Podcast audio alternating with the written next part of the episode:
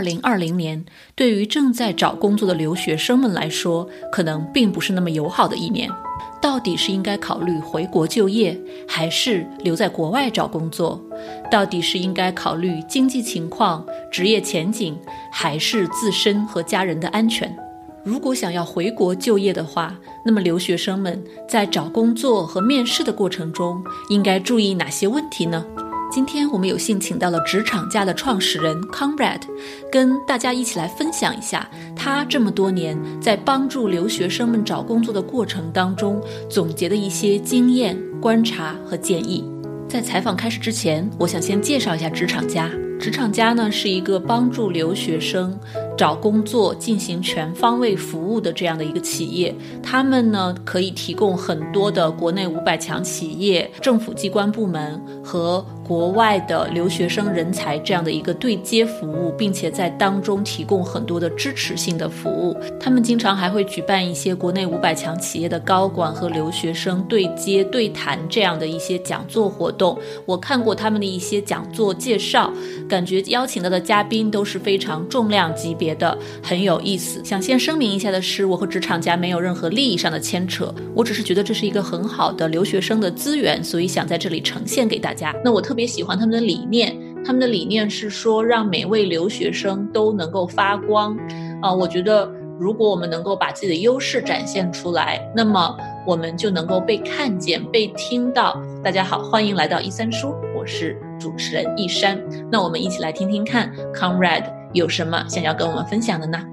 这里是小广告时间。你对自己的睡眠不满意吗？你每天都觉得又累又困吗？你担心自己睡得不好会影响自己的身体健康吗？晚上睡不着、睡不深，白天无法集中注意力，效率低下？欢迎查看我的睡眠课程 mindbodygarden.com/sleep， 教你如何在1个月内科学地摆脱失眠困扰。谢谢一山的邀请，我很荣幸在这个直播间给大家做一些这个分享。谢谢 Conrad， 能不能简单的介绍一下你们的工作呢？我们主要是帮留学生做这个求职的整个教育的这个部分，就是从前面回国的这个职业规划到这个简历的撰写，到笔试和面试，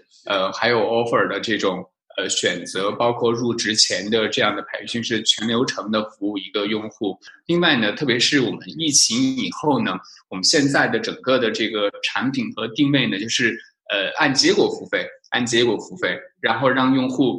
因为我们觉得今年的这个用户会特别难，所以我们在整个服务的这个品质和这个让用户他根据他的这个结果来付费，比如说我们的这个面试宝，比如说我们的 offer 宝，就是他收到一个面试以后再给我们付相应的这个费用，他比如说收到 offer 以后再给我们付相应的这个费用。其他的正常的我们还是会有一些这个像刚刚提到那些，比如说像简历或者面试等等这样的一些培养的这样的一些服务在里面。对，这是我们在做的事情。另外一端呢，就是我们帮这个大的这个企业或者是这个政府去给他们推荐一些这个全世界最优秀的这种人才，比如说这个企业他们需要一些非常优秀的这种人才，那通过我们的这个过去的资源的链接或培养的这个大学生的话，那么他可以在我们这里面有一些这个人才。另外呢，就是政府他们希望通过我们去链接一些海外的这种最顶尖的这种人才。那我们大概在做的事情就是分为这些模块。对。那我想请问一下，在你们的工作当中，有没有观察到留学生们在求职面试的过程当中，有没有面临哪些独特的挑战呢？其实我们发现，很多的这个留学生的一些特性吧，也不一定说是，这个劣势。可能我们看到的这样的一些特性呢，就是由于它的优势所决定的。比如说我们会发现一些留学生，他们在这个叫浮水土方面，这可能大家听得更多一些。那我今天更想讲的是举一些这个例子好了。就比如说在这种文化上面的这种水土的这个不符。然后第二个就是关于这个叫就比如说沟通方面的这种水土的不符。然后可能在中国大家表达可能不会那么 aggressive， 或者是说那么直接，特别是在一些城市，特别是像像一些城市吧，对，但是还是会有差异化的，就是大家相对没有那么直接，可能说，就是可能表达会更委婉一些，对吧？而且不同企业性质也不一样，外企可能讲究就是直接和高效一些，所以不同的企业它还会不太一样，所以在这个表达上面，第三个就是我觉得在文字方面。这个印象让我非常深刻，因为我们最开始创业时候，我们请几个留学生的这个同事，我记得印象非常深刻，就是前面写邮件的时候，我真的是一字一句的去教他怎么写邮件，手把手的这个教，这个我觉得在大企业当中可能是很难做到的，但是我们是一个这个 startup 啊，所以我们可以去做这样的事情。这是我觉得说这个水土不服的几个方面，就刚刚提到的。另外一个呢，就是我们可能更多的感受到的就是留学生的期望值更高，因为他觉得我们在海外有优秀的这个教育背景，我回来找工作的时候，我一定会那种可能大家的那个意识，就出去的时候就是觉得说好，我因为出去留学了，然后回来以后就是很耀眼、很光鲜，然后很高大上的这个企业。其实不是所有的企业都是这样，当然有一小波是这样的，但大多数的企业不是这样的，特别是中国的民营企业，大家都还是在相对而言不那么明确的这个未来的上面快速的去迭代，然后不断的去创新，那这就意味着我们的整个相对而言系统性这个就是没有那么完善，包括我们的管理也没有那么完善，可能在一定时间范围内可能是也有一些这个混乱的，看起来包括说我们的这个培训体系给人的这个成长相对而言没有那么完善，所以我讲的说这个是这个期望值会比较高。我刚讲的这些可能是说我们看到的不同面，当然有些做得很好的企业，这是第二个。第三个就是说比如说他们的优越感过强，那这种优越感过强就是在很多做事情的这个部分，它可能就是那种就是务实性，或者是在这种叫愿意做一些这个细节的这个层面，或者从小事做起的这个层面，其实相对而言它的这种工作的这个满意度或者忠诚度相对人不那么高，但是很多的这个工作都是从基层干起的。我们对话过太多的这个企业的这个高管了，他们几乎大多数都从这个基层做起，所以这个我觉得优越感会让他们有一定的这样的影响。然后第四个就是对于雇主来讲就性价比的这个问题。我比如说我们在大多数的这个国内的学生都可能正常能满足一份工作的时候，雇主会考虑说我为什么需要一个刚刚讲的前面三点的那样的特征的我们认为说有潜在风险的这种雇员。然后我其实可能说我在国内稍微用低一点的这个成本可以招到国内还不错的这个大学生，比如说北大、清华、人大也都还不错，那他们也能满足现在的工作，那我们为什么要去雇一个比如说海外的刚有那些特征呢？所以性价比方面会让一些这个雇主就可能会有一些这个犹豫。除了说好我需要提升我整个团队的这个素质，包括我需要全球化的这个视野的，或者我有些海外业务的以外的这样的一些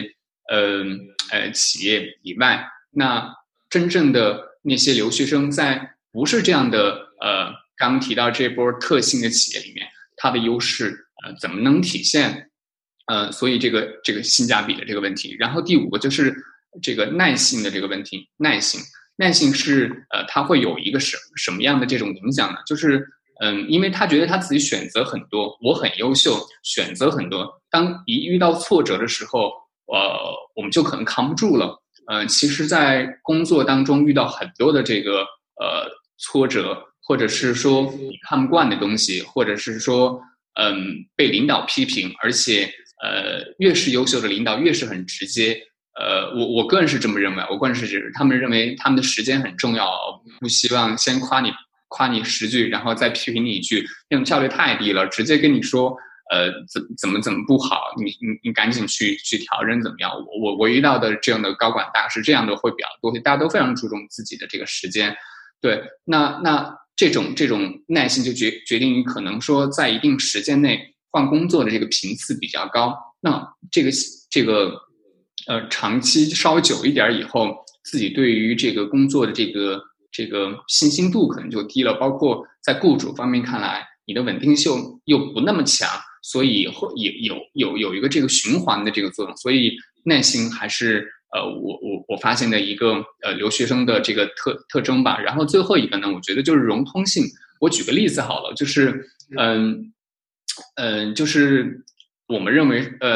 这个大多数留学生会认为一件事情应该是这样的，然后他就会这样去做认知。我举个我自己的例子好，就我在创业的前期的时候，我会去跑工商和税务的这个部分。我印象很深刻，就是我去到一个工商税务局的时候，就是大概是应该他们是5点下班，我大概4点半左右，这个办事人员他其实已经下班了。这是我不太能理解的，因为我们觉得说5点下班，为什么4点半就没有在工作岗位上呢？我当时那一瞬间，因为我是一个 founder， 我会去考虑说这件事儿，我直接跟 argue 或其他同事去 argue 会对整个公司造成的这种影响。那我说好吧，那我就下周再来吧。其实这就一个很简单的例子啊，就是说我们正常的认为说你必须在这个时间内来，有人在，然后把我这个事儿给办了。我还提前半个小时，人家已经下班了。我自己对我自己的这个时间观念是非常强的，然后我注重每一个人的时间。那比如说我在北京的这个交通成本非常高，交通时间成本就是我花了来回可能一个小时左右的，我去了，然后这个人已经下班了，而且是在这个范围内。那其实正常来讲，如果是我的同事，我就肯定会批评他。那但是，他是我们的这个无论叫这个行政单位也好，还是监管部门也好，就是当时我在想说，好吧，那我就下周再来。这只是举一个融通的这个例子。所以，在这个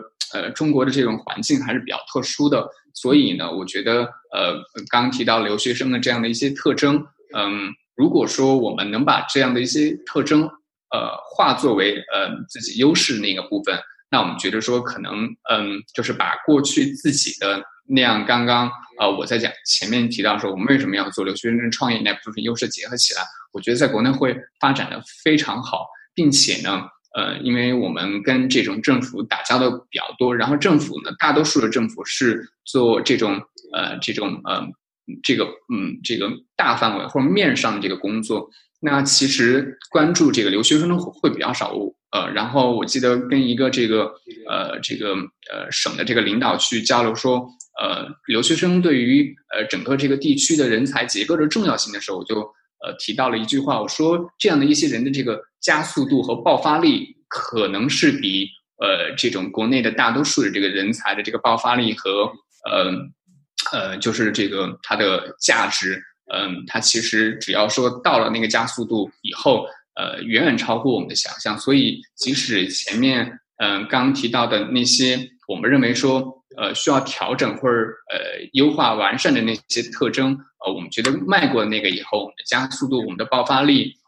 我们的成长性，我觉得是不可估量的。您说的我也非常有同感。我们在美国咨询室里面碰到很多刚就业的年轻人来寻求心理的支持，也是因为在职场上碰到了这样那样的问题。那么可想而知，在不同文化下的职场当中都会有一些挫折，那么有一些年轻人可能会选择逃避，但是这样呢又解决不了任何实际的问题，最后可能会让自己的压力和情绪都变得很糟糕。所以这方面的资源又很少，我觉得你们在做的事情呢，确实是非常有意义的。是，我们觉得说这也是我们公司的这样的价值。刚刚提到说资源这个部分，我想补充一句，因为这个时代我们觉得特别是在疫情以后，大家都觉得非常缺机会，非常非常缺机会。然后很多人跟我提到这个机会这个词，抛开创业吧，就讲就业，关于机会，我自己的这个认识，或者是说我们跟一些这个企业的这个这种 HR 或者是这个高管交流以后，我们的一些这个观点，就讲就业好了，因为就是拿我过去来讲，或者是说我们讲的刚讲的那一波这个企业的这种高管来讲，我们会认为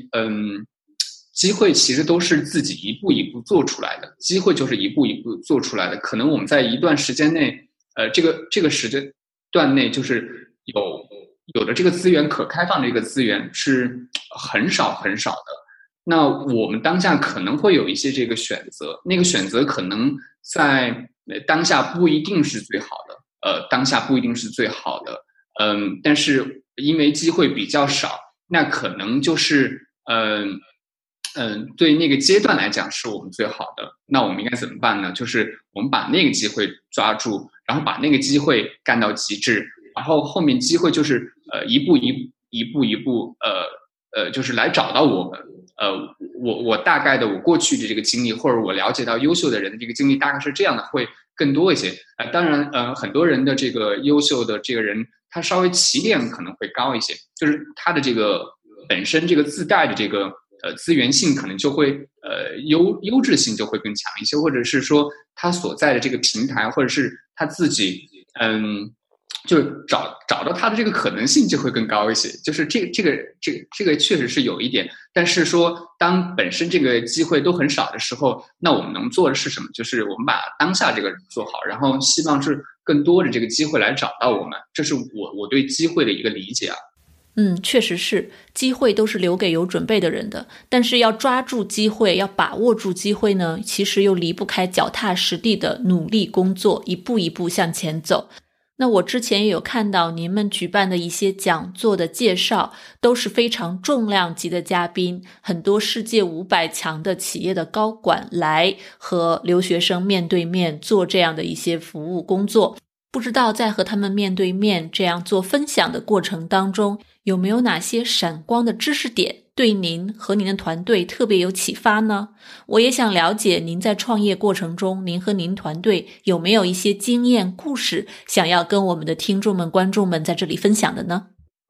对，就是这个问题提前分享给我的时候，我们在做一些很多的这种思考，说我们怎么把那些就是不同的这样的重量级的嘉宾的这个智慧，我们把它总结一下。我讲4点好了，这4点是让我第一时间能想到，而且给我印象最深的，而且不断的在提醒我的，就是第一件事就是跟随自己内心的想法去做决策，或者是做自己喜欢做的事情。怎么去理解这句话呢？就是我们可能说社会有一个评判价值的这个标准啊，比如说前面你需要很就是大多数人来讲呢，可能是这个钱多事少离家近的这个工作，对吧？这是社会上大多数人认为好的这个工作。那可能你可能就是不喜欢那个钱多的这个工作，或者你就是比如说你就学计算机相关专业，你就喜欢去做一个做传媒或者是做 HR， 我觉得没有关系，那是你自己喜欢的，别人不知道你喜欢什么，只有你自己知道你喜欢什么。举一个我自己的例子好了，我原来在企业工作的时候，大概还是在4-5年前好了，北京有一个特别好的这个政府单位的这个机会，然后而且我还认识这个领导，然后说我们现在有一个人事处的这样的一个中层的这个人在对外公开招聘，这个岗位在公开招聘，你要不要来试一下吧？还是部委的这样的这个岗位。然后他说还能分到房，对，在北京哦，能分到房。当时啊我思考了这个5秒钟，我就跟他说李处，对不起，我觉得我这样的性格不适合在体制内发展，我拒绝的毫不犹豫。这就是因为我自己知道我这样人的特性，可能不一定是要这个薪水特别高，或者是能给我分套房。我真的是喜欢做我自己我真的想做自己喜欢做的事情。那个喜欢做的事情只有自己知道哦。比如说我就想帮助别人就业，可能人家认为说我适合去做公务员，或者是说去做就是主持，打比方，对，但是我自己知道我自己喜欢做什么，擅长做什么，所以在这个意义下，跟随自己内心的想法很重要。即使外面再嘈杂的声音都不重要，只有你自己知道，因为人的这一生很短，我觉得工作是很重要的，因为它决定了自己的幸福的这个指数，另外一个就是另一半了。那如果说我有一个自己喜欢的这个工作，我的心情是非常愉悦的，我即使再累我都不感受到累，或者是不感受到这个悲催。就是创业对我们来讲真的是很艰难，不是人干的活，但是如果说干了自己喜欢的事情，无论创业还是就业都一样，我们都不会觉得说是累。所以跟随自己内心的这个想法，这是第一点。那第二点呢，就是就是大多数的前辈，特别优秀的前辈们，就刚刚也提到一点，就是可能在一段时间内，那个时候他没有很好的选择，或者是很高的起点的时候，我们都会去有一个共同的特征，就是我们有一个机会，我们当下可能当下只有那个最好的那个机会，就是可能我未来期望值的这个机会是10，或者是我在那个阶段的期望值是10，但是因为特殊的情况，我只能得到一个我期望值的20%的这个分位的这样的一个机会，我要不要做？我觉得可以做，因为那是那个阶段你最好的这个机会了，就是你必须要把那个事情要做到极致，一步一步把它做到极致啊，做到完美，然后有更多更好的机会，才会等着你。然后这就是大多数人来讲的，就是我们可能没有办法一开始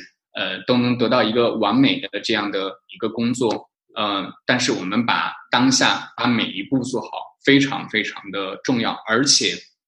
而且其实我发现优秀的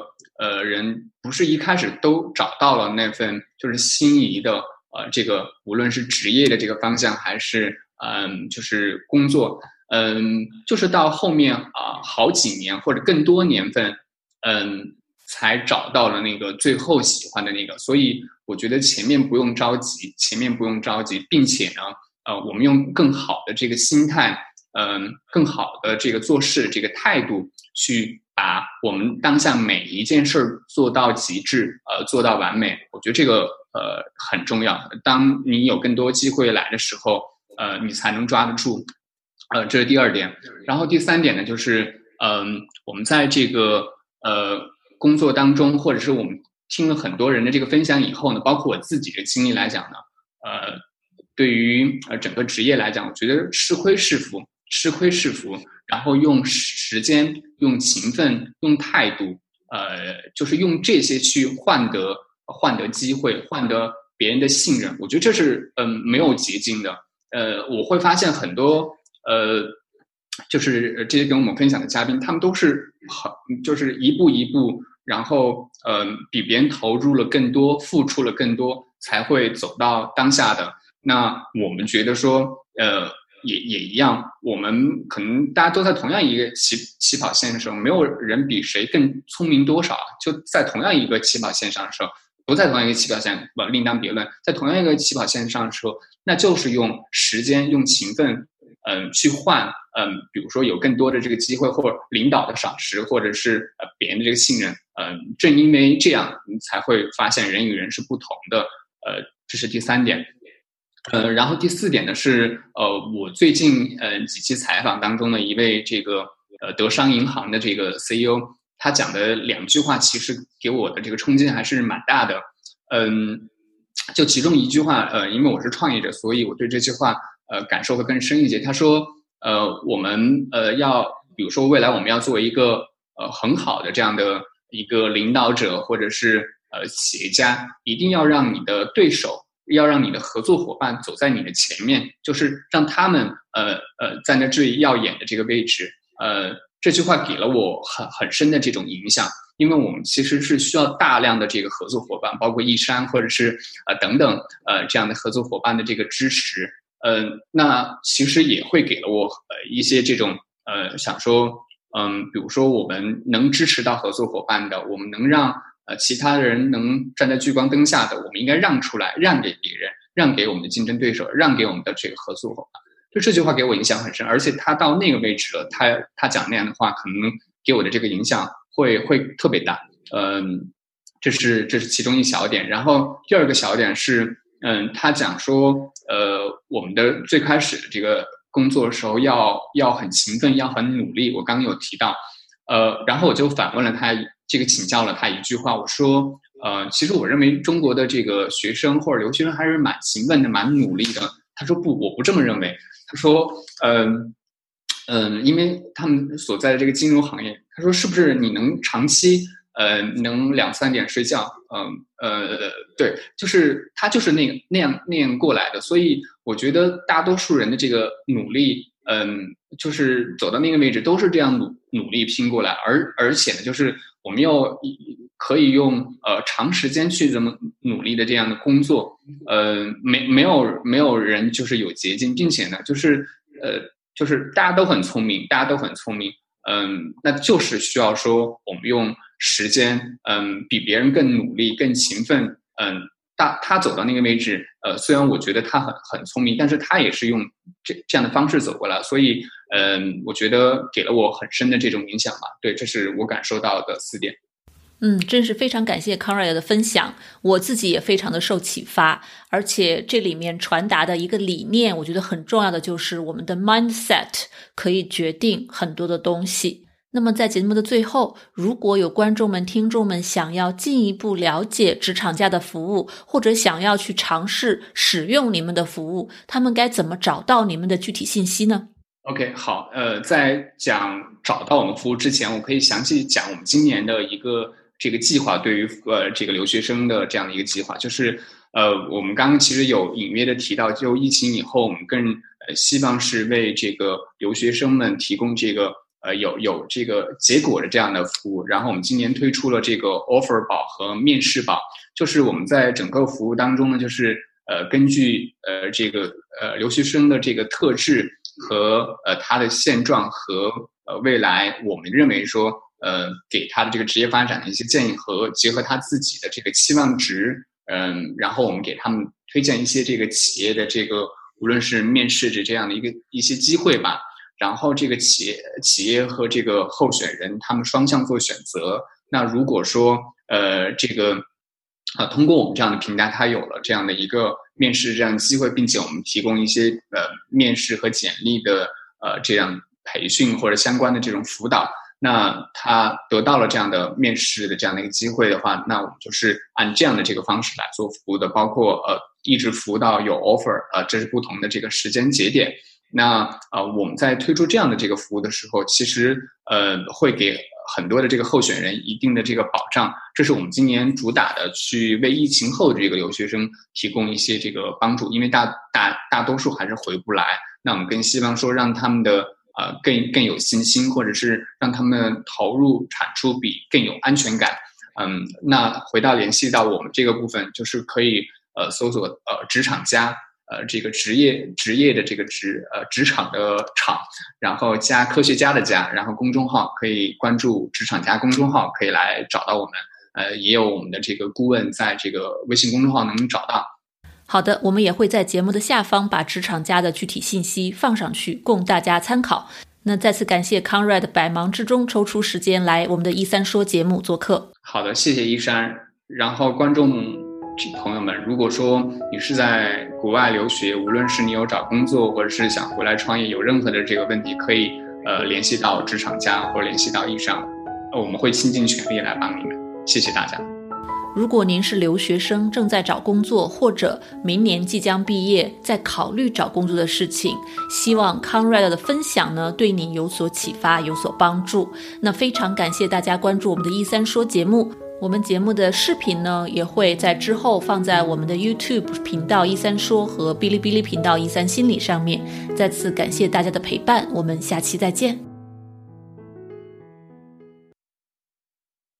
如果你饱受失眠的困扰，我保证这个方法会对你有帮助的，哪怕只是帮你多睡几个晚上的好觉也是件好事儿。过去这么多年里，我的这套课程和方法帮助了全球很多的华人治好了他们的失眠，所以呢，我对这套方法是非常的有信心。如果你或者你认识的人受到了失眠的困扰，欢迎查看我的线上失眠治疗课程 mindbodygarden.com/sleep。